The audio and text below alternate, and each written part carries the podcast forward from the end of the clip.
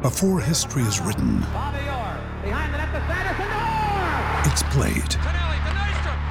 Before it's frozen in time, it's fought one shift at a time. Before it's etched in silver, it's carved in ice. What happens next will last forever. The Stanley Cup Final on A B C and E S P N Plus begins Saturday.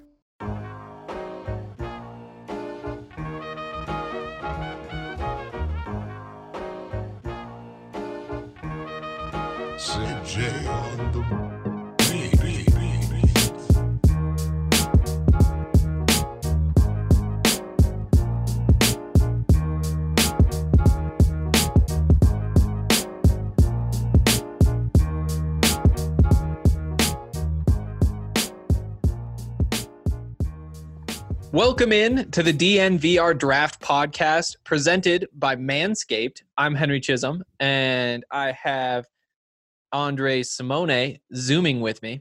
Yeah. It's How's it going, man? I'm doing great. How have you been? Doing pretty good. Just a little tired. I know, same. Just a little tired getting back into the routine, you know, not not being able to be the star of the show at home because of the draft, but still got a lot of post-draft stuff I want to write. So, you know, just trying to get back to normal, not really normal quarantine life and adjust into it all. Yeah, it's been kind of weird readjusting because before, yes. like like last week, we had turned into all draft all the time. Like my yeah. whole life from the moment I woke up till mm-hmm. the moment I went to bed. And then I'd like panic and think, oh no, I need to get a Buffs thing written real bad right now. And so that took up any free time that I had. Uh, right. But now now it's like, huh, I had to write something. I need to record a podcast. Probably wouldn't hurt to pick up. I could do some laundry. I've been ex- having mm. excuses for laundry for forever. But now nice. It's just back to this world of time.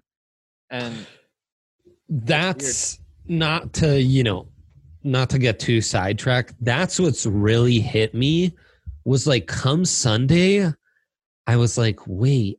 I don't know, like there's so much uncertainty in my football world now.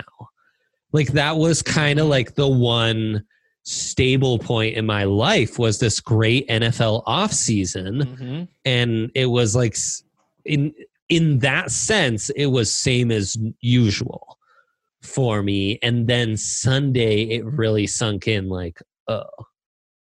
Uh, like this is when I start to get excited for the M L B draft, and uh, you know I start to catch up. Yeah. Uh, you know I start yeah. to think back on my March Madness takes and update my N B A draft rankings and all that kind of stuff. So it's uh yeah, it's just been you know it's it's odd. They're odd times. Yeah, so. I know, and and like there are things like yesterday I just went on like a two hour walk. I nice. was like woke That's up great. at seven thirty and I was like, huh. I'm going to write about uh, Davion Taylor and how he fits with the Eagles. I was like, Beautiful. well, maybe I'm just going to go wander around Denver for a couple hours first because that's Beautiful. the way my day is structured now, that I can just take seven thirty to nine thirty and not be behind in my work at all. Totally. Yeah, it's kind of a great thing. I, Lucia and I went on a nice walk um, a few days ago too. You know, you got to pass the time. The other thing I've been doing is post-draft. You know, I pay attention less and less to other people's rankings.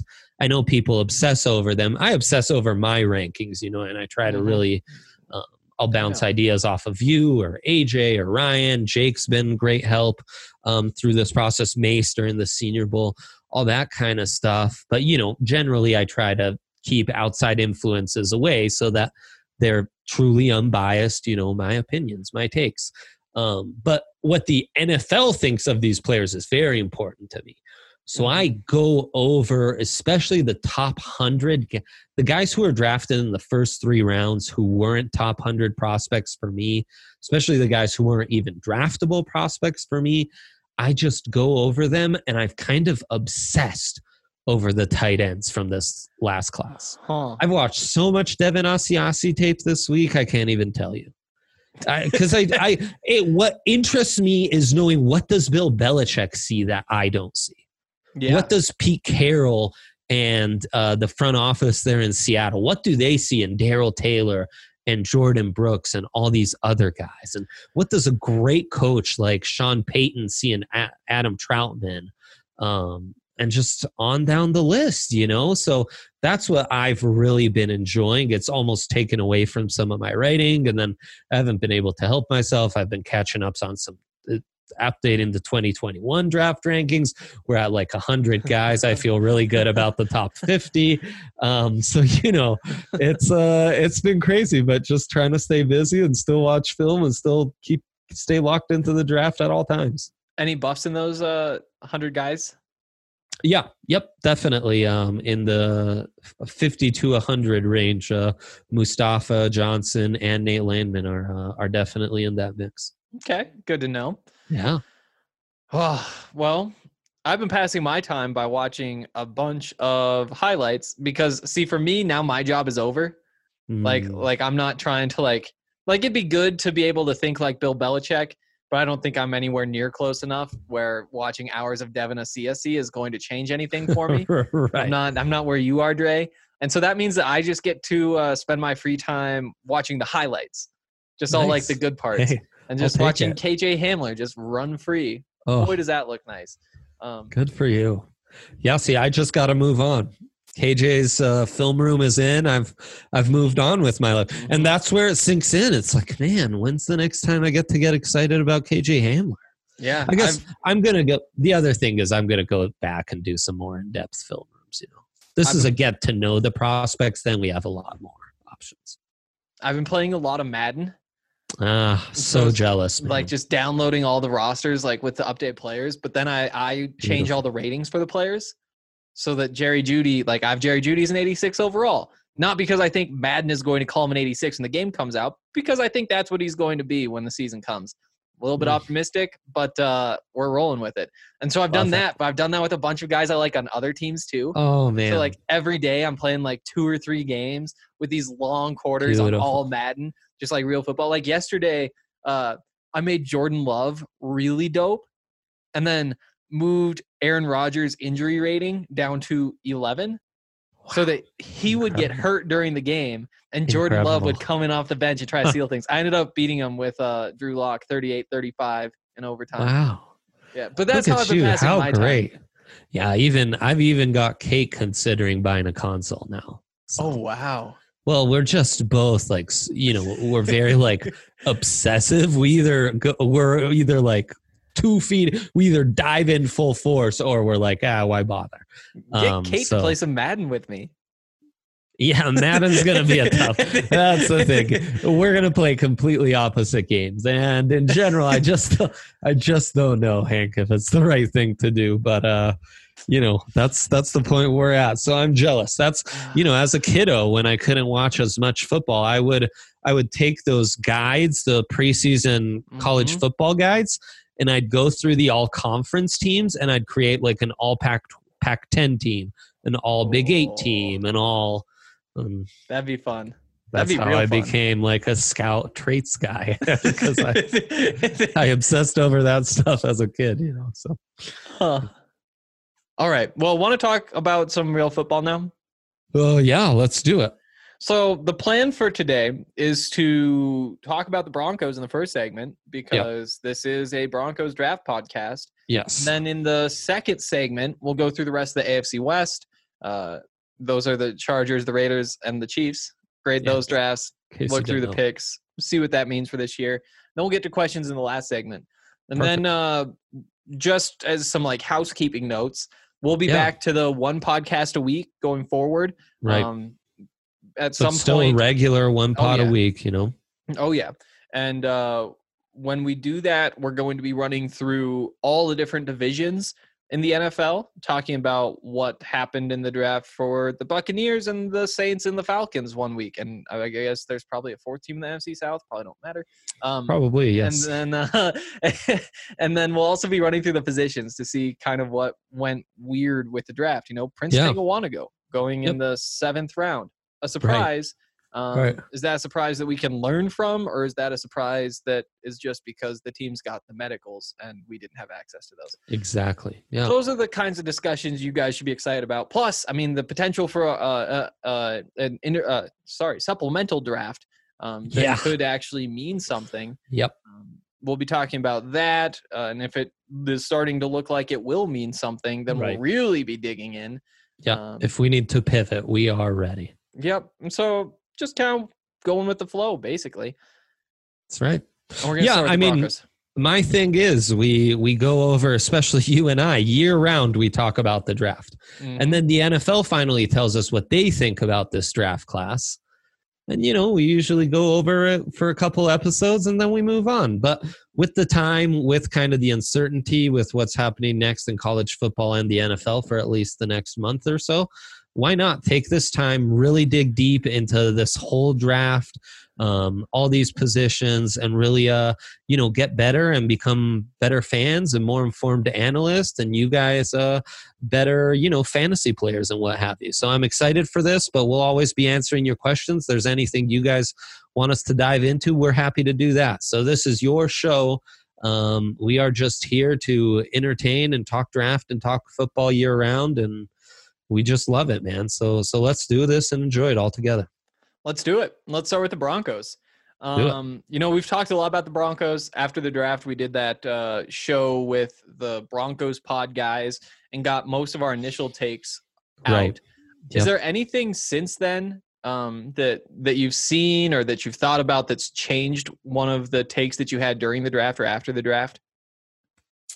I think it's enforced um, some of my takes, allowed me to understand a lot of these prospects better and have a much more well-rounded um,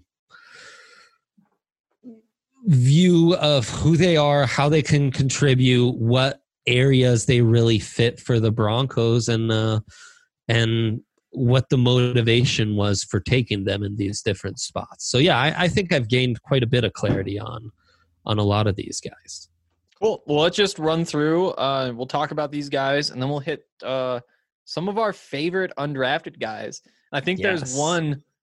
Is there one undrafted guy who you think is a lock to make the Broncos roster? Oh, lock. I would never go as ah, far as going lock.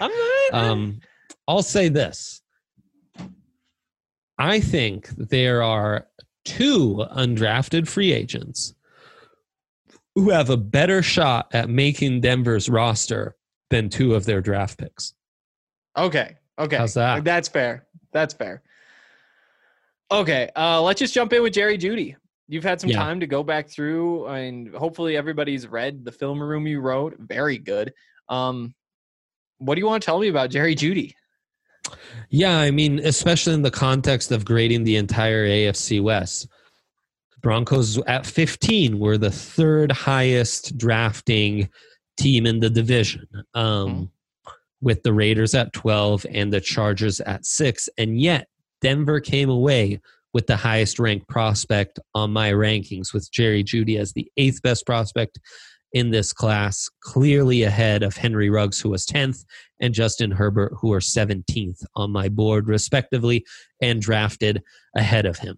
What stands out, I don't know that we really talked enough about his slot versatility um, and the way that he could, and I, I always felt like they should have done this more with Emmanuel Sanders, but with Jeudy especially, with his quickness, I think he's a guy you can move around outside, inside, seamlessly, yep. and he'll just be a killer.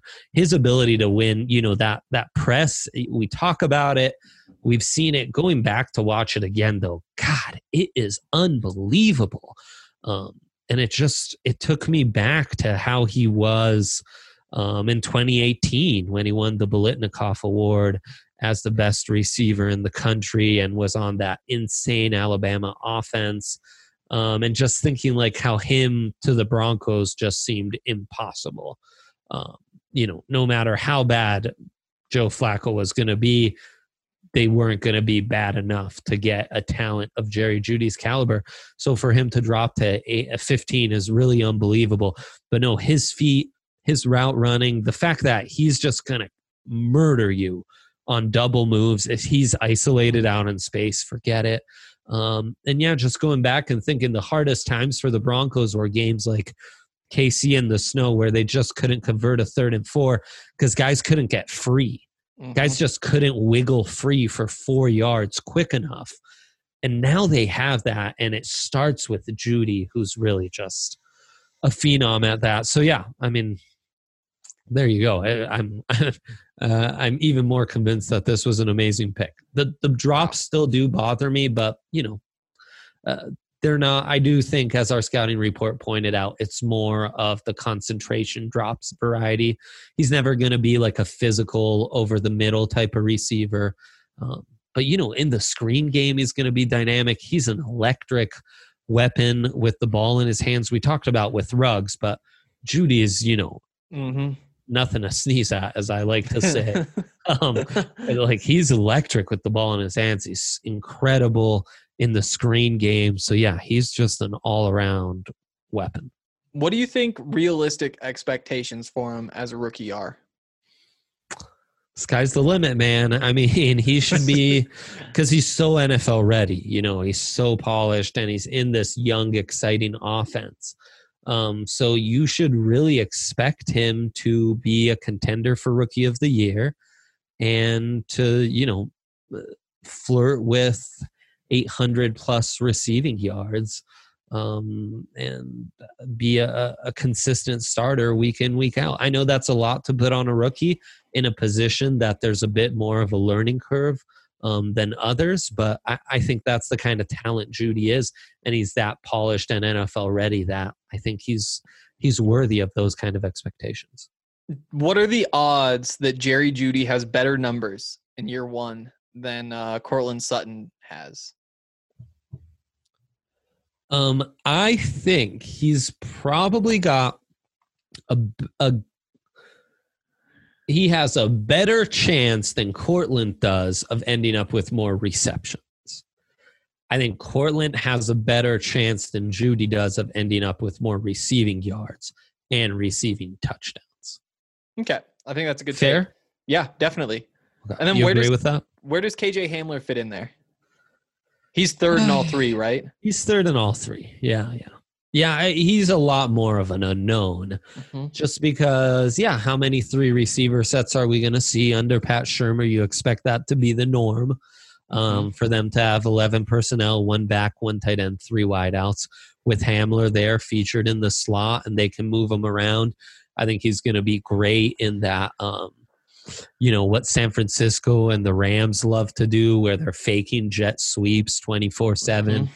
And once in a while they do hand it off. So then you got to respect it, because a guy like K J can take that, you know, can take a quick jet sweep to the house um, and just manufacturing clean releases for him and stuff mm-hmm. um, is going to be key. And he just needs to refine his route running, um, be put on a little more weight, be a little more physical. Um, but you, what's intriguing about him, rewatching him, you see him be able to high point the ball. He's very athletic, man. Very oh. athletic. That's not just speed. That's hops too. It's ability after the catch. It's quickness to wiggle free. Uh, he's just a different dude. You know, we've talked about there are some guys who are just not N F L size, and they, because of that, they're kind of different athletes from the rest of the N F L, and they're quite unique because of it. And K J's, K J is one of those dudes. And looking back on how the wide receivers were drafted, it almost seems fortunate that he dropped to the Broncos. And I agree too, because he wasn't somebody who, you know, I was necessarily keying in on at forty-six, even if yep. the Broncos hadn't drafted a tackle in the first round. Yep. Uh, I thought that there would be somebody else who would be there who might be a better fit. Um, obviously, the fit changes when you land a Jerry Jeudy. All of a sudden, yes. you're looking for a third piece and not a second and a third piece. And so mm-hmm. you kind of just need that one skill that they were lacking. Right. Um, but, yeah, seeing him still there at forty-six with the other receivers on the board, it did feel like the lucky the Broncos were very lucky to have the option to take him there. Well, especially you look at the first the first tier of receivers. The guy who gets taken first is Henry Ruggs, mm-hmm. the speedster. The second tier of receivers, Jalen Reagor was the guy who was taken first, mm-hmm. the speedster. Brandon Ayuk going really high. Denzel Mims dropping, I still don't understand, because he did run really fast. And so you kind of thought, well, gosh, if guys like Reagor, Ruggs, um, Ayuk are being prioritized to this extent, K J Hamler is going to be gone pretty quickly, which is why I thought the Broncos themselves thought they were kind of lucky to have him drop to forty-six and um, take him and just go all in, you know, and say, hey, our problem last year was getting freed up on third and four. Now we've got two guys who are just so electric on their releases.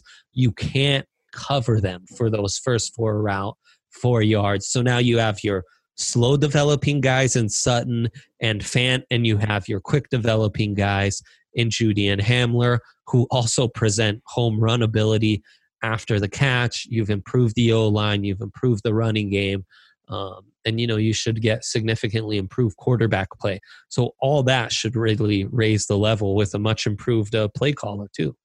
Yeah. Yeah. You, you know, one of the things that people always say, and you know, there's evidence to back it up, is that receivers, you know, that's one of the positions where rookies really struggle. And you you typically see a pretty big jump from year one to year two. Yes. Jerry Jeudy, to me, is special in that he he has the releases. He he has the route running. It's almost unprecedented for a receiver to be this polished um, at this stage yeah. in his career. Yeah. And so to me, he feels like he's going to be ready to go as a rookie. Does having a guy like that and a guy like Sutton and the other weapons make it more likely that K J Hamler will put up better than expected numbers as a rookie?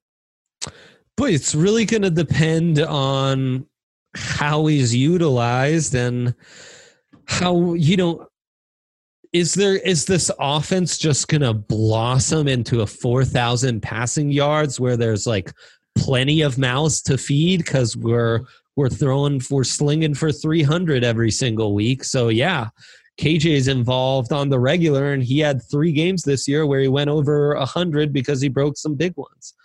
Or is it going to be like, okay, there's the the nice pieces, and we saw it from time to time, but still some growing pains, and you know, we had to manufacture touches for him a little more. We had to play more two tight end than we'd like because we were pass protecting.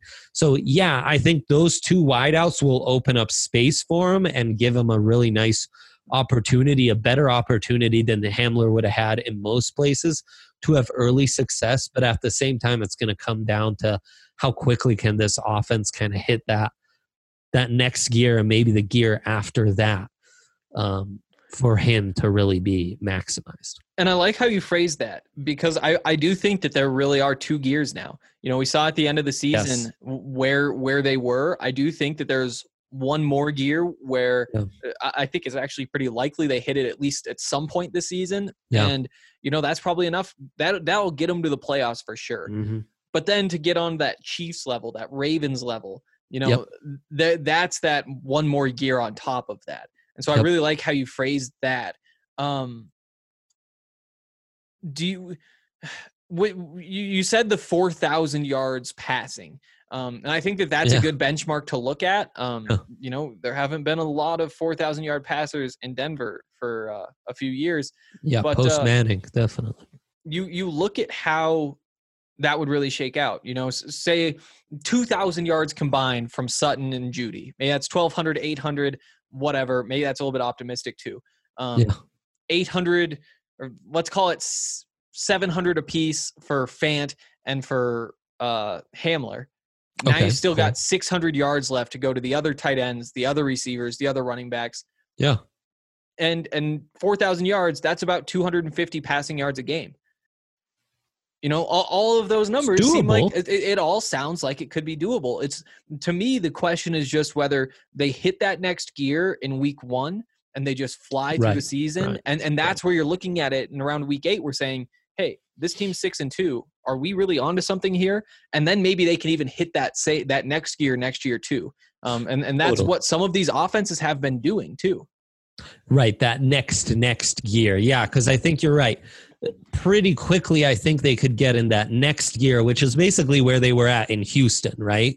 Yeah. With not nearly the pieces they have on the O-line now, not nearly the wide receiver pieces they have now. But, you know, hey, I mean, they're going to have to integrate this new offense, all these new playmakers and starters. It's going to take a while. If they could hit the ground running and be at the level they were in that Houston game, I will take that. Yep. And then if they can hit that next level, like past week eight, now And now you got me excited, right? Because yep. they're definitely a playoff team. And they're a team where, you know, one of the more exciting young teams in the entire A F C. Yeah. And uh, y- again, you could see how it happens when you look at the way these pieces align. Um, yeah. Hitting that, going up two gears next year is probably unlikely. The way I see it going is probably you, you go through that first four games of the season, you're like, uh, right. They look solid. Or maybe it's five games. They come out of those five games, three and two, and you're like, okay, I mean, they're, they're winning. They're on the right path. This doesn't look like a team that's really competing for anything big. Totally. totally. Yet. Right. But then at the same time, like maybe, maybe they hit that gear week five and wind up going ten and six, getting into the playoffs, and try to hit that next year in, in Drew Lock's third year. Um, that seems right. more likely. I don't know. It, it's just so fun to think about, because I think that Dude. for the most part, that offense that, that we're talking about two years from now, it seems like it's been built. Yes. Yes, it has. Yeah. That's what's crazy is you start thinking of next year's draft. It's left tackle. And then the needs are on defense. All of them. You know, I, yes. I actually ran through some of these just because I thought they were so fun, and I was curious what prospects uh, they had in all these different places. But, you know, uh, well, yesterday I, I, I snagged Marvin Wilson, Alex Leatherwood, yes. Jabril Cox, uh, Diamador Lenore. I mean, it starts to get into guys you might not know. I doubled up with Cole Van Lanen too. But, yeah, uh, yeah. you know, I mean, that's that's a good draft. And all of a sudden, if, if if these draft picks hit the way we think that they're going to hit, then yeah, the the list of needs is about as long as the list of top one hundred picks the Broncos are going to have next year. Oh yeah. Oh yeah. So it's really exciting. It's really an exciting time with where they're at offensively. And it starts completely with those, uh, with those two, two wide receivers they got at the top. Um, you know, we, we did this show live. I'm not sure. You could have made an argument for some of the corners that were still around. For sure. Um, over Hamler. You could have made an argument for both A J Epenesa or Marlon Davidson um, as your interior D lineman, and Ezra Cleveland. Ezra Cleveland will be the one that people gripe about. But in the end, where you look at, you know, it's, do you want to patch up holes here and there, or do you want to turn a weakness into a potential strength? Yep, and that's I like what, what the Broncos did. have done, right? And they've done that before with their pass rush and stuff, mm-hmm. or their cornerbacks, um, where they've said, "Okay, we're going from that being a weakness to being a complete strength." And and when they've done that on defense, they've turned into they've turned the team into a super a, a Super Bowl champion so. because they've been able to yeah. maintain those strengths. Yeah, I mean, you you exactly. go right now. We could be saying, "Okay, uh, you've got your tackle. We'll see if it comes together." And then next off season, we're going into it saying, "All right, you need one more receiver. Let's see if they can get that receiver and have it all work out." Right. And then maybe you get into the season and realize you missed on the receiver, and they could have missed on the receiver right. this year, but they're getting ahead of the issue. Like I feel like for the most part, everything is patched together as well as you can patch it together. And now you have some real strengths to work off of too. You can hope that this offense is as a high power as, as we expect it to be, so that maybe still starting Garrett Bowles isn't the end of the world offensively. Right. And all I'll say is how the board fell. The Broncos missed out on the tackles with prototypical length, except for Lucas Niang, who dropped to the third. Injuries have to have been involved.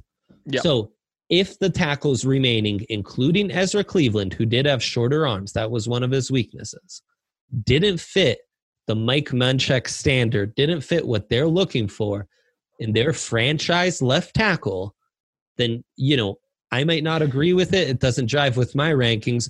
But look, I'm not going to claim to know anything more about offensive line play than Mike Munchak or even John yep. Elway, frankly.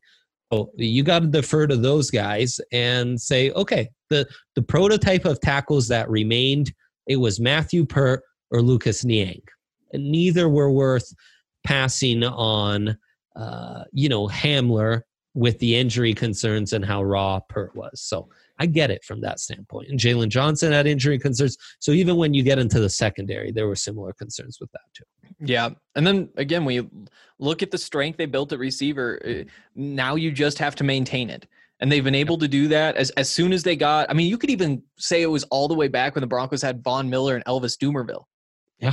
And then they were able to just maintain that strength by throwing into Marcus Ware, by investing a, a pick in Shane Ray um, that turned it kind of into a super strength for a second there, and then yep. died back down to a strength. You have to throw the number five with Chubb when you're saying, ah, you kind of have guys there already who could have opportunities, but it just made sense. And now you're looking at these receivers.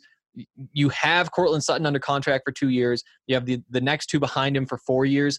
Essentially, if you throw a third or fourth round pick at the receiver position, maybe every other year going forward, you should you should have all of the flexibility you need. You know, if these guys need big contracts and have to leave, you can patch that hole behind them. Somebody gets hurt, you can patch it. Like, that has been solved now. Receiver, yeah. if if if things just are treated normally going forward, like, that just is not an issue we have to worry about. Honestly, it's it's the quarterback with Drew Lock. And again, just going back and watching Drew, because again, that basketball background, you see it on the field. Sometimes he just goes unconscious. Like, like the first half of that Texans game, he just could not miss. And he's just like floating around. And, and it really does look like just like a hot shooter. He's, he's a quarterback who can take over a game, and the Broncos haven't had one of those. Even when Trevor Siemian was at his very best, he was fighting as hard as he could. He sure. was thinking sure. through as many things as he could think through. And then he's trying to just fire something in on the mic. Like, that's all he could do. For Drew Lock, it all just comes so easily. And sometimes all the pieces just come together, and it just looks like he's honestly just unconscious, like a shooter. And if he can just bring that out more often, this offense is set. Um, Absolutely. Let's keep going with some of these offensive guys before we move on to the defensive side. Um, okay, I like Albert it. Albert Okwuegbunam. Okwuegbunam. There we go. First time I've had to say it since we've been told exactly how to say it. I'm sticking um, to Alberto. I'll okay. just have you know. I can't hate on you. I know you well enough to know that that probably saves you some right serious solution. Time. You can invest in something else. um, Albert Okwuegbunam. Yeah.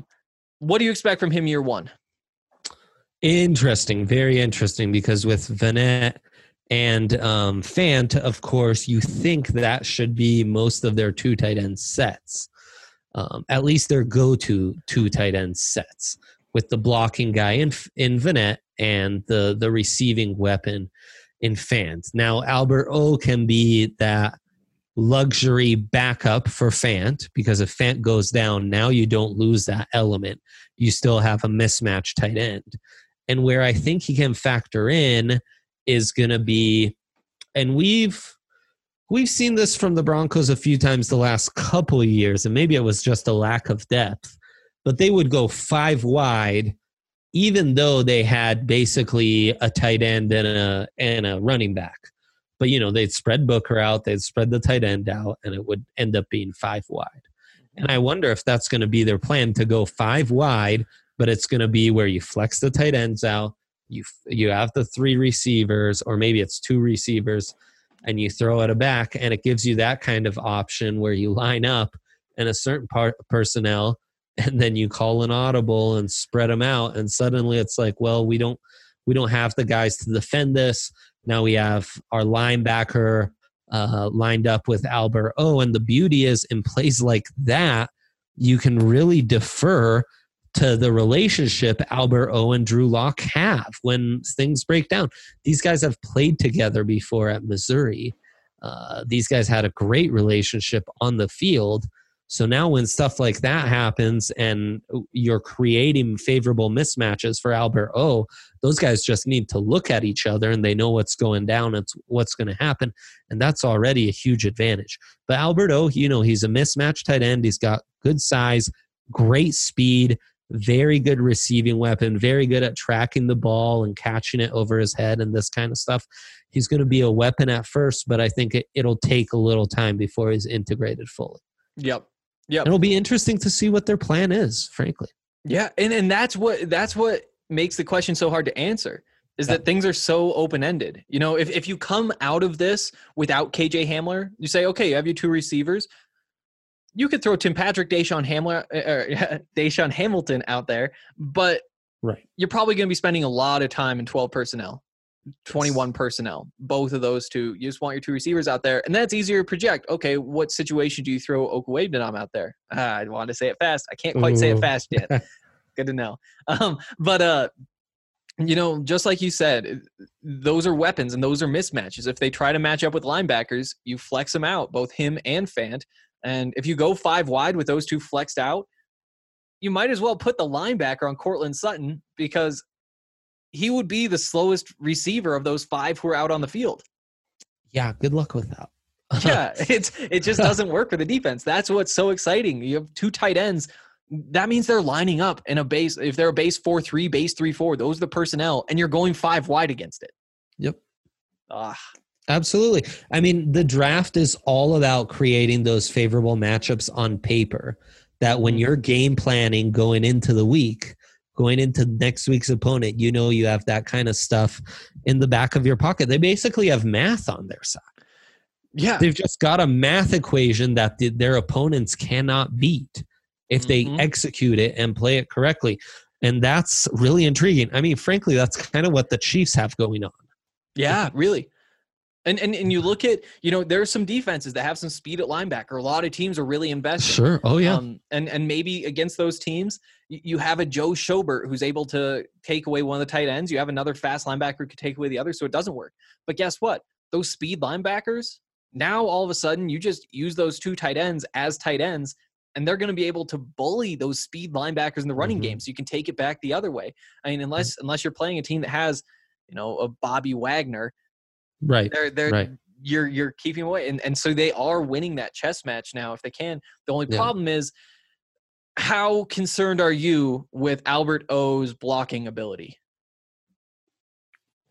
I mean, I think if your plan is to make those two your full-time two tight ends, then something's got to give. One of them is going to have to improve their blocking, right? Yeah. Neither is terrible, but neither is great. The thing about Albert O, um, probably more so than Fant coming out of Iowa, is he wasn't given a ton of inline opportunities. Yeah, he's flexed out a good amount, you know. So you got to take that into consideration. I mean, but shoot, the guys both have the size. They've got the explosiveness. They're willing to try and and block. So I think with some coaching, you can get them to be serviceable in that area. Yep, and I, I think you need to. For for again, if we're if we're saying yes. you can beat any defense um, with this personnel, I mean, if if if you can't flex back inside and block those two linebackers, then you're not going to win that matchup. All of a sudden, the defense ends up winning winning because they push you away from that five wide with two tight ends. Right. Um, I think we were That's together exactly though right. when Albert O was running into the side of the sled at the combine and just basically oh. spinning it in a circle. I think we were laughing about how bad it looked. I think he was the one. That's funny. Yeah. Wow. That's funny. Uh-huh. No. Yeah. Um, it's interesting how they've got that, but you're right. To really maximize that potential, we're going to have to get a little more blocking out of them. What I was thinking about, and I wrote this in my grades piece, was how we've talked about building your receiver room like a basketball team. Now you really have that. Yes. Albert O and Fant are basically your centers. Yes. Courtland Sutton's your power forward. Um, you know, Jeudy operates exactly like a wing. He's your I S O mm-hmm. scorer. Mm-hmm. And K J Hamler's the point guard that brings more spacing to the offense. In basketball, you'd bring more spacing to the offense by being a shooter, a three-point shooter. K J Hamler has the speed. That's what will bring mm-hmm. spacing to the offense. It's a seamless fit, and now they truly have a basketball team at receiver. That is so exciting. And again, point guard Drew Lock, who uh, I, uh, I just oh, yeah. want to see him on the field so badly. I just want to see him on the field so badly. Uh, and you can't forget about the running backs either, with Melvin Gordon and Phillip Lindsay. My goodness, this could be a monster. Um, yeah. One more receiver drafted though, Tyree Cleveland. Yeah, I mean, upside. Yep. Lots of upside. Feels similar to Juwan Winfrey, which I think R K said during the broadcast. Uh, former highly recruited guy. Has the size, has the speed, contested ball skills, um, some yak ability. Like, the guy tried hard. He was an impact player as a freshman, averaging almost over twenty yards per reception. So he's a big play weapon. He's just declined. Florida didn't have a good enough passing game to feed all these guys, Van Jefferson, Tyree Cleveland, Freddie Swain, all guys who got drafted. They just didn't have, you know, it's a, It's the K J Hamler, how much is he going to be able to produce question I, I just answered. At Florida, with that limited passing game, there weren't enough mouths. You know, there, wa- there wasn't enough to, to go around for everyone, and Cleveland was really hurt by that. Um, he's an interesting gamble on potential. Those final two picks, they're basically glorified uh, undrafted free agent picks, you know. Um, mm-hmm. So you were able to prioritize him, not let him go to the open market, and try him out and see what's good. He's a guy who can compete with Tim Patrick.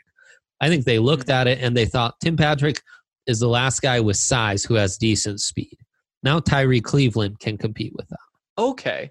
So for me, when I was looking at this receivers room, I saw it as, you know, you have your three. You have Courtland Sutton, you have Jerry Jeudy, you have K J Hamler. And then behind them, you want somebody mm-hmm. who can sub in for those guys. And uh-huh. especially with a young offense, keeping all of the responsibilities super simple. You have your just three separate receivers, all with their own jobs in whatever package comes out. And then you have their backup. So Tim Patrick, if Courtland Sutton goes out, he just fits seamlessly into everything Courtland Sutton did. Deshaun uh-huh. Hamilton backs up Jerry Jeudy. Uh, uh-huh. Diontae Spencer, uh, he he's your K J Hamler. So if K J yep. Hamler goes down, Diontae Spencer just takes everything he did. You leave the offense the exact same, so nothing has to change. Yep. With a guy like Tyree Cleveland, do you think that he's probably like the number three Courtland Sutton right now? Probably, yes. Competing for that number two Courtland Sutton spot. Yeah. Right? Okay, that's interesting. Um, a couple undrafted guys we want to hit on, and we're going a lot longer than expected. So, Dre, do you want to just make today Broncos and we'll hit A F C West next week? Yeah, that works for me. Let's just do it because I feel like this is all good stuff anyway. Yeah, oh, yeah, perfect. We forgot Netane Muti, who's a really fun one. And Cushenberry. And Cushion, we've okay. I'm no, I that's okay. A you show did, in a week. You did skill positions first. It worked yeah, seamlessly. Yeah, Had perfect. You not said anything, it worked seamlessly. You did skill positions first. With that in line, do you want to attack the U D F A Let's do position? It. Okay, fun. Oh, which one do you want to start with? Let's start with Levante Bellamy. Yeah, um, obviously Levante Bellamy. Because this man, when I asked Ray earlier if there's a lock to make the roster, I think that Levante Bellamy may be a lock. And as crazy as, as far as, that as U D F As sounds, go, as, yeah, I mean, he's. He got the biggest bonus. I mean, they're, they're, yes, he got he the biggest nice salary. Bonus. He already has mm-hmm. some guaranteed salary. It's not a lot. Uh-huh. I think it's like twenty thousand, something like that. Yeah, it's not huge for, you know, considering Brett Rippon, I think, signed a one hundred thousand bonus wow. last year. Yeah, so so I, I'm pretty sure Levante Bellamy's at sixty thousand um, that the Broncos have committed to him. Um, right and on. The second highest of any undrafted free agent is fifteen thousand, and then you get to ten thousand. So. Nice. Yeah, and he's one of two with guaranteed salary. I think whoever it is that has the fifteen thousand is ten thousand yeah. signing bonus, five thousand guaranteed salary. Mm-hmm. I think it's forty and twenty for uh, um, Levante Bellamy. But let me tell you more about Levante Bellamy because I am in love. Um, where to start? Um, yeah. He's a speed back with great vision from Western yes. Michigan. He yep. uh, looks kind of like Phil in the way that he runs, although I would say there's more vision, a little more patience there. Um, very fast, though. Very, Nowhere close to the inside runner, Phil is. That's fair. That's yeah. fair. Phil takes on contact very well. Right, right. Phil's a very atypical, smaller speed back in that he runs like a big physical back up the middle, but Bellamy is more of your combat. Right, he's what you think Phil should be. He's if you just looked at Phil on paper. He's running yes. off tackle more than he's running off guard. Right. Um, and the speed stands out, but so does the quickness with Bellamy. I mean, how good is that quickness? It's incredible. It's it's incredible. And again, it's Western Michigan, so it's not like he's playing a whole bunch of Power Five schools. But, sure. but even when he did play Michigan State, I went back and watched the tape. He's consistently, I'd say on average, he got four more yards than he should have. Sometimes yes. he was buried in the backfield and turned it into a, a positive game. He's that type right. of runner too. Like that bounce translates into extra production at the end of yes. every run. Yeah, he's able to do what we've talked about so much with the running backs, being able to create yards by himself. Syracuse, he lit up Syracuse if we want to talk about Power Five competition. Mm. Lit them up. The Qs, you know, Dino Babers, you, you talk about uh, hot head coaches. That's a name that pops up all the time. Mm-hmm. Syracuse's head coach. They've had he's had them ranked, you know, on and off um, the last few years. But Western Michigan played them, and uh, they they couldn't contain Bellamy. They could not stop him, and it's because he's got that vision. He's creative runner, Very right? Creative. Very creative. He has that great ability to create yards for himself. He does that because of that quickness we mentioned. What I put in my notes is he's got great burst, and he's got this quickness. He has that wiggle in his hips, and he has that great ability that all great backs have. As soon as he makes that cut and he's, you know, kind of dancing around making his move, as soon as he plants that foot, there's no wasted motion. It's off to the races, you know. He plants that foot, and then he that burst stands out, and he's off. Um, so he's got me intrigued for a smaller guy. He's always landing forward, fighting for extra yards, a little appeal in the passing game too. For sure. thirty catches call him as a, a junior. Lock. Right, right, yeah. I mean, I wouldn't call him a lock, but I think that this dude is exactly the kind of back you and I were talking about that we would target on day three. You know, yep. A third down back, a guy who can be a factor as a receiver, bring more of a speed element to your game. The question for him on third downs is, uh, you know, as a pass protector, because he is small and he's willing, but sometimes he gets beat a little too easily in those situations. Yep. Uh, also worth noting that he's a pretty old prospect. He actually, he, he was actually a five-year letterman because he yeah. got a medical red shirt after his sophomore year. And so he got his letter. So yeah, he, uh, he had a season injury, ending injury his sophomore year after three games. Uh, he has season ending injury, his red shirt sophomore year, uh, after six games, but then he played thirteen games as a junior and senior. And, uh, I mean, yeah. put up great production. Yeah. He, he, he had, um, actually, oh my goodness, these numbers are just still insane every time I see him because I do the math. I'm like, that can't be right. But no, over his junior and season, senior season, he put up twenty-seven hundred yards rushing, yeah. mm-hmm. just rushing. Mm-hmm. That's thirteen fifty a year, just rushing. Um, in an offense that year, rapidly declined, so defenses mm-hmm. were really keen in on him, and he still had that kind of production. And his senior year, he uh, had twenty-three rushing touchdowns. Not bad at all. At all. That's incredible. Um, yeah, I mean, and that's why on the broadcast when we talked about him, I said, uh, you know, it, I feel like he's been on my radar forever because huh. he's just the name that's been on my mind watching Western Michigan for a while. But uh, yeah, he was still around, and you watch the tape and you watch the production of what he did last year. Um, it's it's intriguing. So how old is he right now? Um, let's see. What is his age? I have it here. Oh, wait. Maybe this hasn't been updated. I guess the Broncos page for him would be updated. Oh, no. Wikipedia. Oh, no. He's twenty-three. He turns twenty-four during the season. There we go. All right. Uh, Levante Bellamy, he's my guy. I think he's getting touches this year. Um, let's uh, let's move on to another undrafted prospect. Um, want to go with uh, the Zamari cool. Manning out yeah, of Yeah, we're sticking State. with uh, the offensive playmakers, right? So we have to. Now, he's um, another yeah. production stud. Yeah, go through his his stats. All right. Um, so Division Two. Um. Yeah. So Division Two, Tarleton State.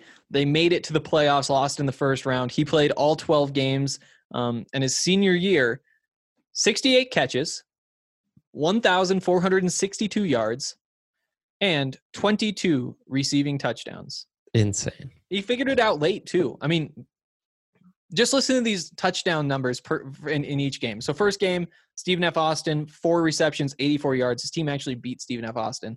Um, then he went two touchdowns, one touchdown, three touchdowns, one touchdown, two, three, two, three, two, three, zero in the playoff game. Still at eighty-seven yards. Yeah, and when you watch him, it's clear why, because anytime this guy would catch the ball, he was a threat to uh, – to take it to the house. Everything he caught had to be contested because his quarterback just was unable to lead him. So he's a contested catch savant. Mm-hmm. Um, what's he, like six two? six two, two hundred is what we he's should, listed. Yeah, we should see what website. his uh, his digital pro day came out to. Um, six seven, three hundred pounds. Yeah, exactly. Lots of one-handed catches by this guy. So he's got nice hands. He's got nice yak ability. I was telling you, he reminds me a little bit of Gandy Golden, where he uses yeah. that physicality, that leaping ability, Um, and even will surprise you with what, how he's able to cut and come back to the ball mm-hmm. a little bit. Um, obviously he's not, you know, he's not as big as Gandy Golden, so maybe that shouldn't surprise us or impress us as much. On his digital pro day, he claims to have ran a four two eight. So um, there's that. On tape in Division Two, it looks like it. Uh, but, I, man, I think that's dude. the talent, though, is what we've decided. Yeah.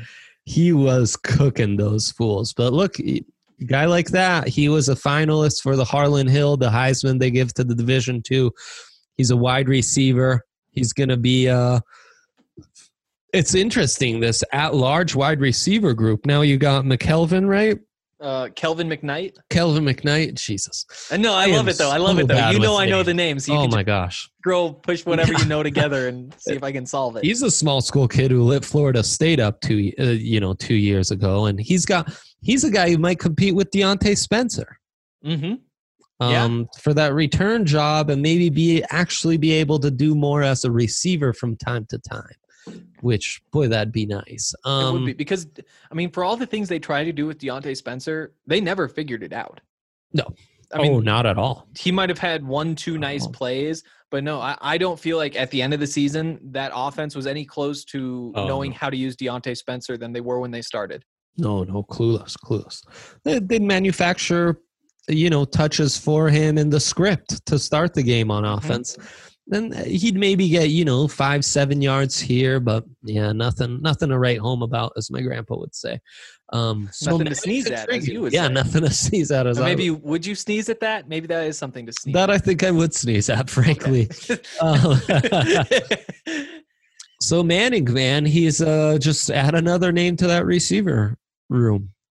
Yep. Yep.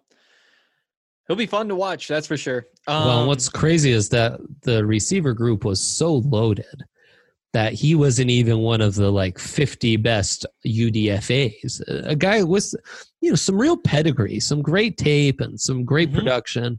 Um, you dominate the D two level at at such an extent, you need to be on N F L radars. You know? Yeah, there is nothing else he could have done. Total. You can't ask a guy Total. to put up twenty-five touchdowns or right. fifteen hundred receiving yards. Right. He checked every single mm-hmm. box, box he could have checked, and, and then it comes down to the eye test. And mm-hmm. I guess there's the measurables too, and the measurables don't really count, though, because he's self-reporting his forty time, and I'm guessing he picked one of the better ones. Um, but uh, I mean, you know, don't get me started, please. If I mean, what was my guess? Like, so before this, Dre and I are like watching the videos. We had like synchronized watching the Zamari Manning highlights because we wanted to watch it together and talk about it. Yeah. And and Dre at one point says, "What do you think his forty time is?" And he's laughing. And so I know in my head, either it's something great and it's a lie, or he really did not test well. And I was like, okay, he probably did not test well. I'm thinking back to like the Tony Brown time. And I'm like, uh, he ran a four seven. And Dre says four two eight. I'm like, no, no way. No way is this man four two eight. But again, oh, silly. I mean, I mean, for all we know, he could be. Shoot, that yeah. would that would explain the kind of domination we were watching. I tell you what, sure. And, and you know, he he has the hands though. And like Dude, that's the one this thing guy we know has to, is that yeah. he has the hands, and that'll take you a long way as right. a receiver. Yes, that is no B S. Those hands are for real. That uh, there's no faking that, man. There's no like clever edit. Those guys' myths are for real. Yep. Yep. All right, let's take a break. Talk about O-linemen and defense. That's a good idea. Um, and during this break, we're going to tell you about Brackenridge Brewery, our good friends over there. Uh, if you guys are hungry, then you have all sorts of different options. And we recommend that you pick Brackenridge Brewery because oh, yeah. the farmhouse has incredible food. Um, it's it's so good. And I miss it because I actually haven't had it for a couple of weeks. I'm going to have to get back yeah. on that. But uh, if you use the code D N V R, then you can save five dollars off of your meal. And again, like it's not like these are crazy expensive meals. So that's a, that's a pretty big discount. Yeah. Um, call three oh three, eight oh three, one three eight oh and they'll get you all set up with your delivery. Um, you can also get alcohol delivered. Um, recommend yeah. the uh, Avalanche, the Strawberry Sky. And if oh, you're yeah. just interested in beer, hit up the beer locator on their website and it will tell you exactly where you can try your favorite beer. Okay. Beautiful. Um, would also like to tell you about our friends over M S U Denver Online. Yeah. Uh, Big they, shout out to them. Huge shout out. You may have noticed that their logo was on everything we did with the draft. Um, and we really appreciate that. Um, they, they do outstanding work. Um, there's so many reasons to choose them. It's, it's hard to like just pick one or two to tell you. I mean, I should tell you at first that they have over seven hundred fifty online courses, forty yeah, different programs that'll get you degrees, but also mm-hmm. there are things like eighty percent of M S U Denver alumni are in Denver. That means that when it comes time to find a job, there's this whole network of people that's set up for you already. Yeah, yeah. There's so many reasons to uh, choose M S U Denver, and we hope that you'll go to m s u denver dot e d u slash online and uh, check out all the reasons why that might be the right fit for you. Yeah, totally. Just go on that website and browse all those great courses they offer. It's uh, it's just fun to check that out. It's so fun. All right, offensive lineman. Let's do it. Lloyd Cushenberry. What do we expect from him year one? Uh, immediate starter, plug and play kind of guy. You know, he moves well. Uh, he's got great strength. What really allows Cush to be as good as he is is his length. He's got tackle length, man. He's got over thirty-four inch arms, and that allows him to recover with that strong base. He can anchor, and then you're not going anywhere. So you might have pushed him off a couple yards, but then he's recovering, and you're not going anywhere because he's got that length in pass pro, which is what allowed him to be quite effective in one-on-ones. That's why he was so phenomenal against Javon Kinlaw at the Senior Bowl. Uh, this is a plug-and-play starter. He's going to be able to do zone concepts. He can do more uh, gap power stuff. He's just a complete guy, you know, smart guy. He stood out immediately when I spoke to him at the Senior Bowl. He's exactly the kind of leader you want, touching the ball every single snap on offense and taking care of the rock for you. And having Reisner, Cushenberry, and Locke all together in that small L is going to be phenomenal for the leadership of this offense. I really believe so. Uh, I'm so excited. Uh, I'm so excited. Yeah. Especially when you remember that they have Graham Glasgow on the other side of him. They have Juwan James, who was the highest paid right tackle in the N F L a year ago, who's yep. hopefully going to be ready to play a full season this year. Right. Is it like the even non, um, number, odd number thing with him? Yeah, yeah. I, I think right, so, right, yeah. Right. So, so I mean, he's yep. going to be good to go. Still have that massive black hole at left tackle, but that's a problem for another day. Unless yeah. Elway wants to sign Jason Peters this afternoon, in which case it's a very good problem to solve today. Or Cordy Glenn, man. Cordy Glenn's yeah. there too. There are options. There are some or maybe options. They want to play Netane Muti, who stood out so much at left tackle at Fresno State.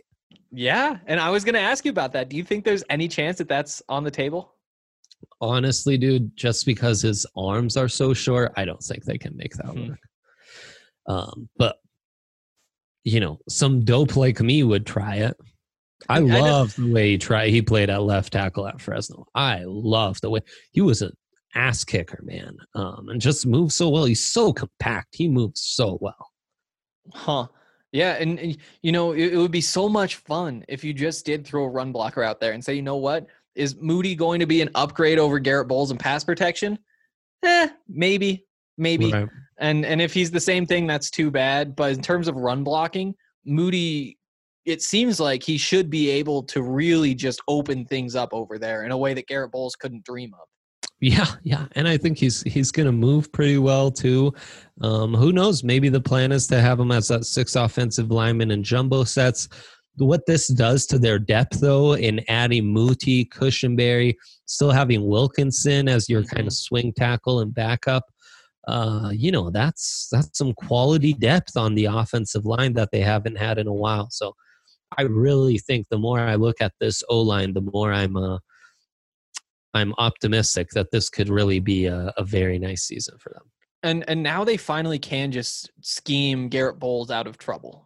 You know, we've been talking about uh-huh. how they've had yeah. to leave help and all that stuff. Yeah. But at the same time, now that they actually have all four spots locked down with guys mm-hmm. who can play, that makes it so much easier to actually try to just say, you know what? One of our priorities on every play is bailing out Garrett Bowles. It sucks that we have to do that, but that is one piece of the play design on every play. Yeah, and it'll work. I mean, with more tight end sets, that can work. With guys like Hamler and Jeudy being motioned around, where ends need to pay more attention to them coming off the edge, that could help. Running a little more R P O could help. Um, you know, there's there's ways to help Bowles. Um, and yeah, as you said, having four solidified spots that one week spot becomes a little less weak. Yep. Okay. Uh, that's going to do it for the offense. Um, and we're going to get to this defense now. We spent a long time on that, didn't we? Oh, boy. Crazy. Okay. Uh, defense, though. First draft pick on the defensive side of the ball, Michael Ojemudia. Are you warming up to that pick?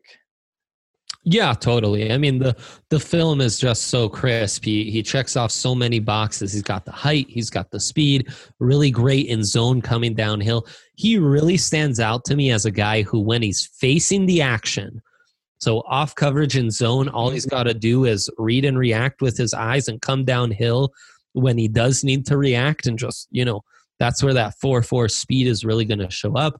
He'll break up passes, uh, willing tackler. I think he could play some at safety. I think you could trust him closer to the line of scrimmage because he is physical, um, and he is a willing tackler, and even use him in that Will Parks nickelback role. Uh, there's just a lot he can do. And, yeah, for teams that want to play more man coverage, uh, the upside is going to be there, but he'll need a little more development. Um, he does lose guys sometimes going deep, and he trusts his recovery speed. And usually that works out for him. He's going to need to be more cognizant of that in the N F L. Teams like the Chiefs will murder you on stuff like that. Mm-hmm. Um, and, you know, his instincts and ball skills, that's one thing that Emory Hunt mentioned was one of my gut reactions was instincts and ball skills. Those will be two of the things you really got to improve um, when he comes into the league. But I think he's instantly a guy who can start competing for that third cornerback. Um, and just has a lot of things that you like. That they also like that Iowa program and the way they coach him up there. This will be three years in a row, three drafts in a row that the Broncos have drafted a Hawkeye. Wow. Yeah. Wow. Yeah, I mean, it's it's exciting though. I mean, I, I mm-hmm. think that he was a guy that we had more tabbed as a fourth round, fifth rounder, but everything you said makes it sound like he is just a perfect fit. Um, do you think that there's any chance that he's ready to go and contribute early as a rookie? Because I think he can play closer to the line of scrimmage and do some of that Will Park stuff that Devontae Bosby isn't necessarily able to do. Yes. I think their preferred method, assuming full health from everyone, will be in nickel formations to have Bosby and A J Bouye outside, Bryce Callahan inside as the slot. But they'll have options there, and Ojemudia should certainly factor into that. Okay, I agree. Uh, McTelvin Agim, what's the timeline there? Yeah, so Ojemudia, when I finalized my rankings, I did have him as a late third rounder, so projected okay. future starter, pretty solid value there, even though he was taken in the mid to early third.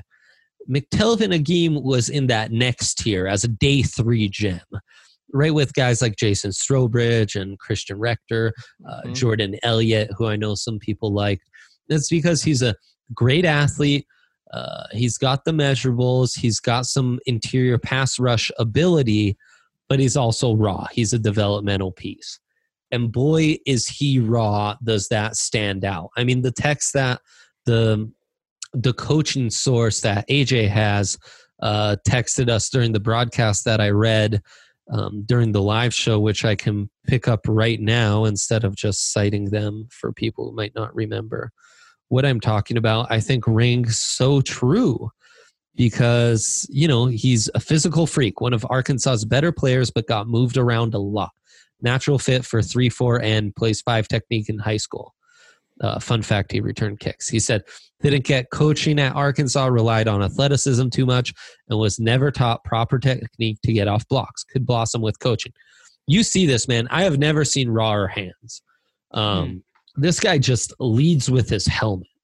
And it's just like, dude, if, if you just use your hands to keep these guys at bay and work off of them, you could do so much more. And he's got a swim move. When he uses that, he can be intriguing. You know, as a one-gap penetrator, he's already there. He's got a brilliant spin move for a big guy. Brilliant. Um, he exaggerates in using it sometimes, and it'll get him out of position and makes him susceptible to, like, draws or R P O runs. And, you know, he had good production in the S E C, but when you look at it, like, his stats against Bama were really good. Well, his tackles for loss and sacks, they all came um, in the fourth quarter when the starters were long gone for Bama, you know.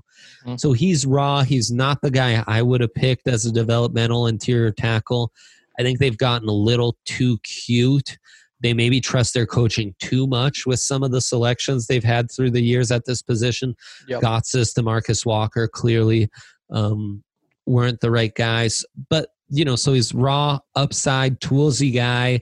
And they're gambling on the fact that he's a high character player. You know, because so, unlike other raw guys, he he does have that going for him. So when you look at guys like DeMarcus Walker and Adam Gotsis, who were drafted yeah. in the same range and didn't pan out, yeah.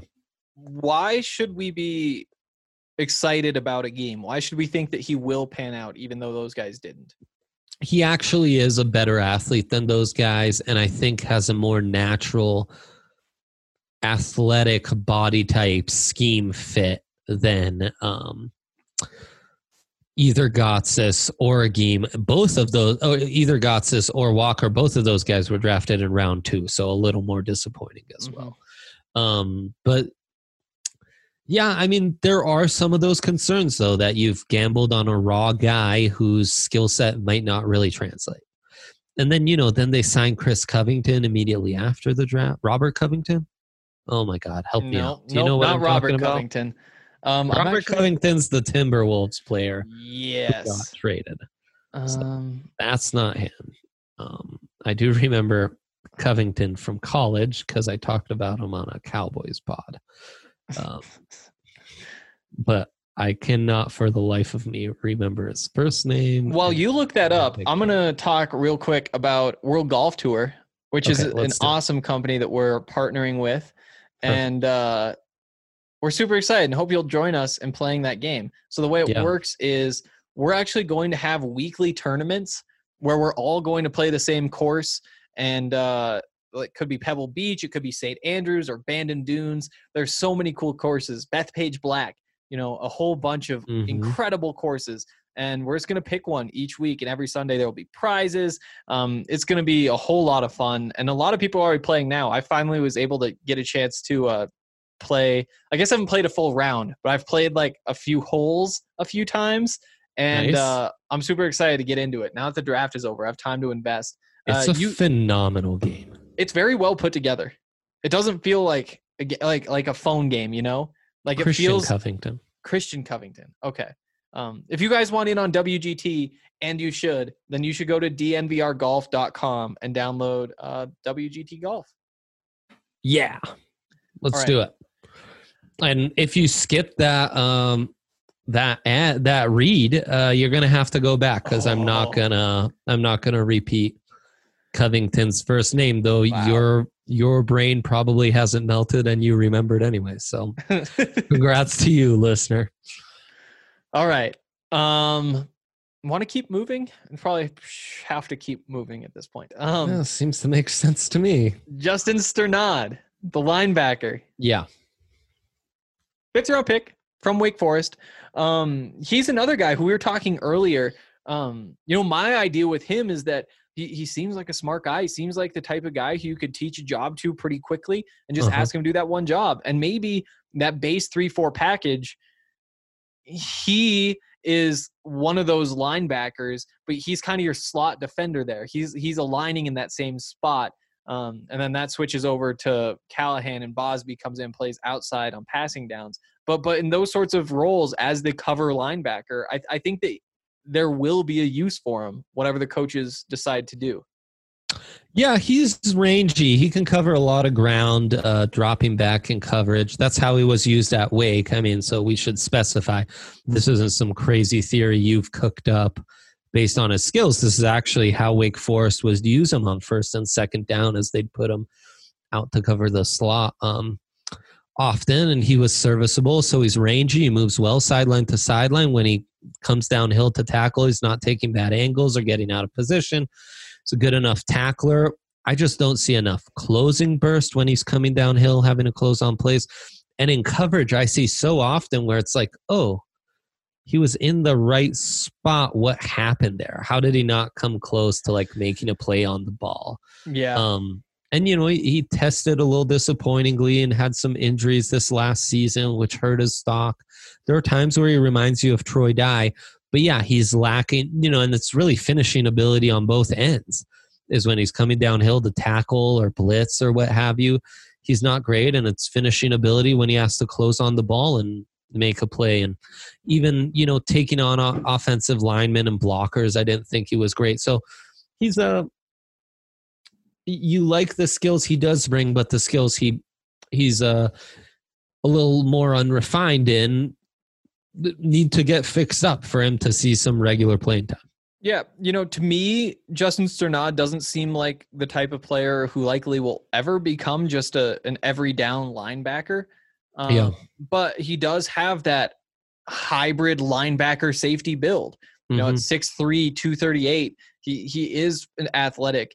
Um, you, he's somebody you probably have to be creative with. And I think it's worth noting that, you know, Mel Kiper released his favorite pick from each round of the draft, and uh-huh. Justin Strnad was his favorite fifth round pick. And, and and I think that there are a lot of tools there and, and a lot of things where, again, maybe he isn't an every down player in the N F L, but there are certainly things that he can do that a lot of other guys can't do that I think will get him on the field. Yeah. Yeah, no, totally. Totally. And I think he's a, he's a decent gamble. And I think what the Broncos like, what Vic really requires is you got to have some sort of football intelligence. And he does have that. He's a reliable player. You're not going to put him out there and, you know, now he's a liability. And he does have more cover skills than a guy like Josie Jewell or oh, what yeah. have you, and could play next to A J Johnson if Todd Davis got hurt, because he has that. So uh, yeah, he's a complimentary player. And the, the things I was talking about, you can refine those, you know, and, oh yeah. maybe that's just bad tape. I need to go back and watch some pre-injury tape as well. Um, make sure I get some twenty eighteen tape in before I finalize this film room on him as well. So, yeah, um, he's intriguing. I might have rather, rather a guy like Francis Bernard, who I know didn't necessarily check off all the boxes um, and dropped when undrafted. So, clearly the N F L didn't think he was as good a value as they're not. But all right. Uh, let's jump ahead to the last draft pick we're going to cover. Derek Tuszka, the linebacker from North Dakota State, a pass rusher. Yeah. Um, production's there. Guy tries hard. Um, on a play-to-play basis, when I watch his tape at the F C S level, I'm not seeing a consistently dominant pass rusher. Um, his his motor is great. He plays with great leverage, real low to the ground. Um, he's he can be real dangerous coming off those, it, you know, coming off your inside shoulder, creating you know, creating that inside counter and pressure that way. Um, he's just going to have a have trouble around the edge. He's not bendy or agile, or that first step quickness I think is lacking, and he doesn't have that length to really maximize that plane strength he has.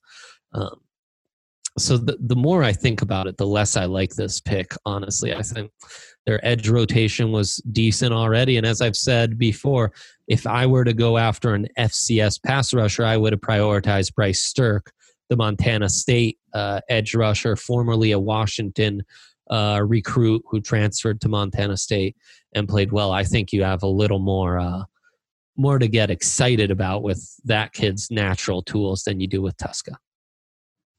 All right. Oh, wow.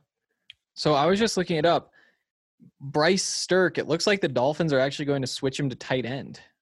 Crazy.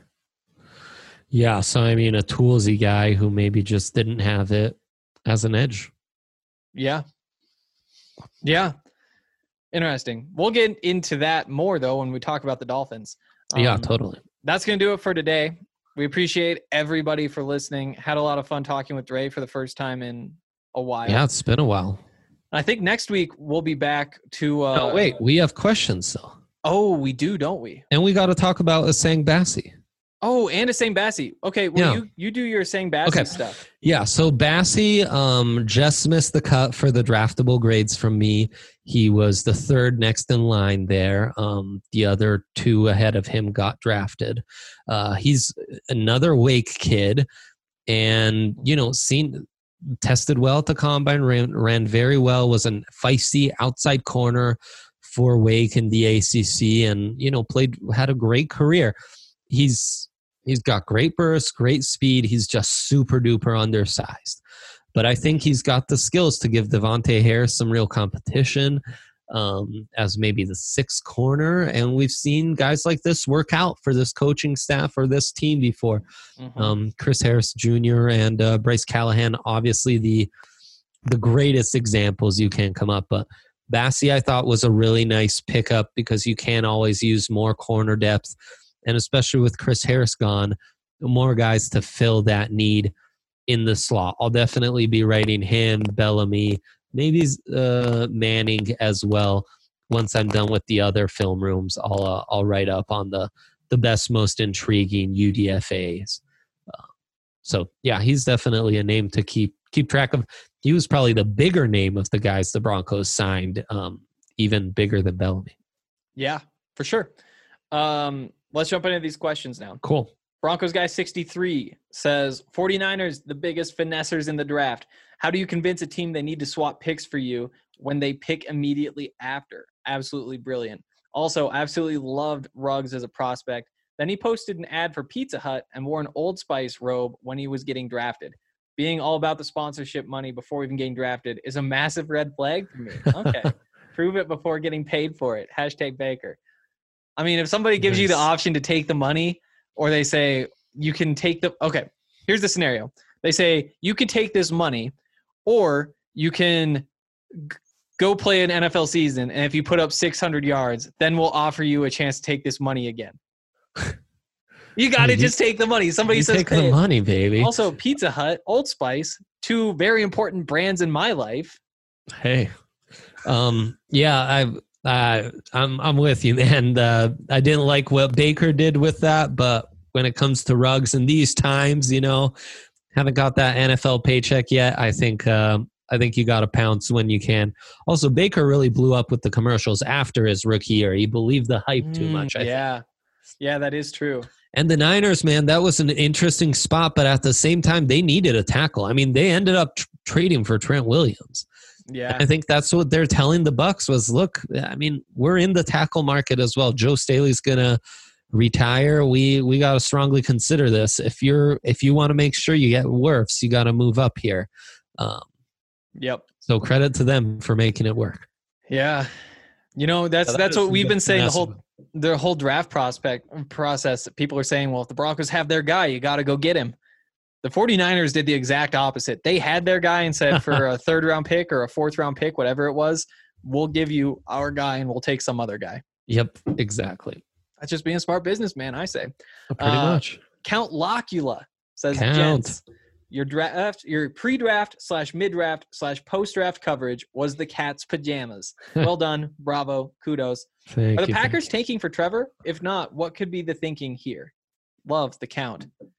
They're not tanking for Trevor because they no. got their young quarterback in Jordan Love. Um, the thinking here is I, I I really believe what they said. They the plan wasn't to go after Jordan Love. They had him highly ranked on their board. Once they saw him slide, they thought that it was too good a value to pass up and not move up and get him. I, I can understand it. Um, we'll get into him more when we talk about the quarterbacks and the Green Bay Packers draft. What's disconcerting about the Packers is the picks they made in day two with A J. Yeah. Dillon and Josiah DeGuara. Uh, yeah. You know, those are really like specific niche fits for the Matt LaFleur offense, I think. Mm-hmm. I mean, they must have a plan in mind with Dillon. And DeGuara, I think, is that kind of tight end they think can, wait, can work. So I understand your new head coach. You want to give him some some piece, some unique pieces that make his unique offense work.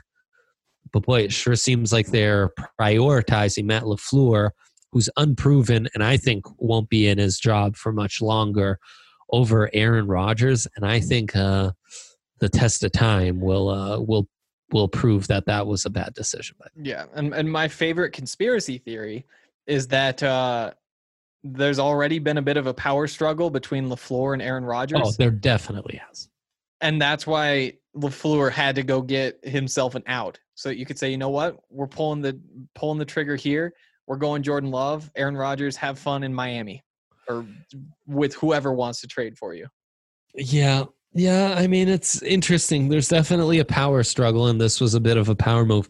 But in the end, I don't think anyone's trying to tank. I just think these guys are bad at drafting and focus so much on their specific scheme needs. Yeah. That, and, you know, I grew up with this. Mike Shanahan was not a great drafter once he held all the keys. And it's because he'd do stuff like this. And I think...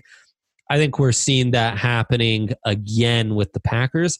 I think we've seen it with Kyle Shanahan and the Niners. They just get way too cute um, and screw things up a bunch. Uh, yeah. Interesting. So, yeah. Count Locula. Oh, that's what we just read. Yep. Away for Prez. There we go. This is a new one. I got to scroll mm. up. If you just leave the phone in the same place, it's the same comment. Uh, that's right. Away for Prez. That's lots of chatter, or there's lots of chatter about this year's supplemental draft being unlike mm-hmm. any other due to the uncertainty surrounding the upcoming college football season. Given that, lots of rumors about Sean Wade putting his name in. If he did, yeah. would you be open to taking him in the first round and thus sur- surrendering, or, or yeah, surrendering next year's number one to do so? A cornerback room of Wade, Boye, Ojemudia, Callahan, and the depth already in-house? Yowzas. On the same note, are there any high-end tackles that might warrant an early selection if they put their names in the supplemental draft? Yeah, man. I might, I mean, I plan on writing some of this up. At some point, we'll be talking about this quite in depth, I think. Mm-hmm. Um, Sean Wade's one of those guys, though, that could have declared this year and so would be eligible for the supplemental draft. Devontae Smith would also be just running through the top guys on my board. Dylan Moses, Marvin Wilson, um, Alex Leatherwood, as far as offensive tackles, was Sam Cosmi, the left tackle for Texas. Leatherwood is, of course, the left tackle for Alabama, and Walker Little, the left tackle for Stanford, would all be eligible. The the with Wade, it'd be interesting. Yeah, I would consider that because he is a perfect fit for Vic Fangio. He would have been a first-rounder for me. The way the cornerbacks went, he probably goes before A J Terrell. So you're talking yep. about a top sixteen player. The thing is, man, if things were to go wrong in the Broncos twenty twenty season, and there's a myriad of reasons they could go yep. wrong, just like with any team, but especially this young team, that's still a lot of unknowns. Giving up that first rounder and potentially missing out on one of these generational, uh, this a generational offensive tackle in Penei Sewell, generational quarterback in Trevor Lawrence, potential stud edge rushers who could be the heirs to Von Miller. I just don't know. It is such a risky proposition. Wade is probably, of the guys we're talking about, Wade and those three tackles, he's the only one I even consider giving up a one for. The others, definitely a two. Yep. Uh, a second rounder would be in play. A one, too rich for my taste. And then, you know, I've done this supplemental thing where, you know, yeah, based on my rankings, this guy looks like a top fifty player. Then the draft comes around, they might have not even been a top one hundred player, and someone spent a third or a fourth rounder on him, you know. I don't know, it's risky, but Sean Wade, man, he's special. It, it'd be worth considering. And there'll be some options to get significantly better and kind of game the system through the supplemental draft if it goes as crazy as we think it will. Yeah. Yeah, that'd be a lot of fun. Um, last question from Count Locula. What is it that allows analysts and scouts to know that an F C S or Division two or three player can compete at the N F L when they are not competing against the same level of competition? Besides just physical measurables, what in the tape is the tip-off? How does a guy get drafted first round out of Cutstown and not just get looked over and given a one-way ticket to Cutstown? Love the Count. Yeah, it sounds a, where it's spelled differently, by the way. It's very you, important. You got to see it. Um, that's a great question. And really, because the competition, there's such a wide gap between the competition level they will face in the N F L and what they faced in college, the short answer is, at the end of the day, you don't know. Mm-hmm. But it's they need guess. to dominate that lower level, mm-hmm. dominate. And they need to have at least N F L athleticism or N F L size. Because as I always say, you can get away with being undersized and athletic, or having great size and being unathletic. You can't get away with not having both those traits. One has to make up for the lack of the other, at least. And so that's the key. That's really what you look for, but they need to dominate their level. Dominate. You, if you want to put yourself on the map, you need to dominate. Um, and, yeah, that's what happens. Also, it, things have changed quite a bit uh, since guys were getting drafted in round one out of cuts down. You know? Yeah. Like um, the highest-ranked F C S guys I've ever had on my board are Javon Hargraves, who just got paid big this offseason, um, and Carson Wentz. Yeah. Both these guys had first-round grades for me. Aside from that, I don't think I've had many uh, F C S, certainly no Division two or Division three guys with very high grades, because it's just yeah. it's just hard. You're you're guessing. You're projecting. There's a lot. Too much risk there. Right. Yeah. Yeah. Right. And, and you're, I, I, you're projecting the way you're projecting on a guy like Tyree Cleveland. Mm-hmm. You know? It's like you played on a bad team. Right. What does that mean? Yep. Yep. Totally. Yeah. All right. That's actually going to do it for today. Dre, Beautiful. Thanks for doing this. This is so much fun. Thank you. This was dope. I missed it. So I'm really excited for our, our plan to dig into the whole draft. Hopefully faster than... Hopefully. I had a lot of thoughts to get out, though. Yeah, no, I love it. You'd think us being on air for like twelve hours straight and then another two hours to recap the draft would have been enough. But we still had new, fresh takes to unload, huh? So many. Levante Bellamy. Bro, Levante he's our guy. Bellamy. Levante Bellamy. I might Welcome. Get the jersey now. Nice. You're they officially a, a draft pod host once the U D F A you'd never heard of before. It gets you more excited than anyone else. Yeah, no, seriously though, when Levante Bellamy makes this roster and is an important piece of this offense, mm, oh, it's off. It's gonna be. It's on. We're gonna be on fire. It's on. Yeah. Okay, well, that's gonna do it for today. If you guys have Beautiful. Questions, leave them in the comment section of the uh, post for today's show at the d n v r dot com, and we will get to those next week when we talk about the rest of the A F C West.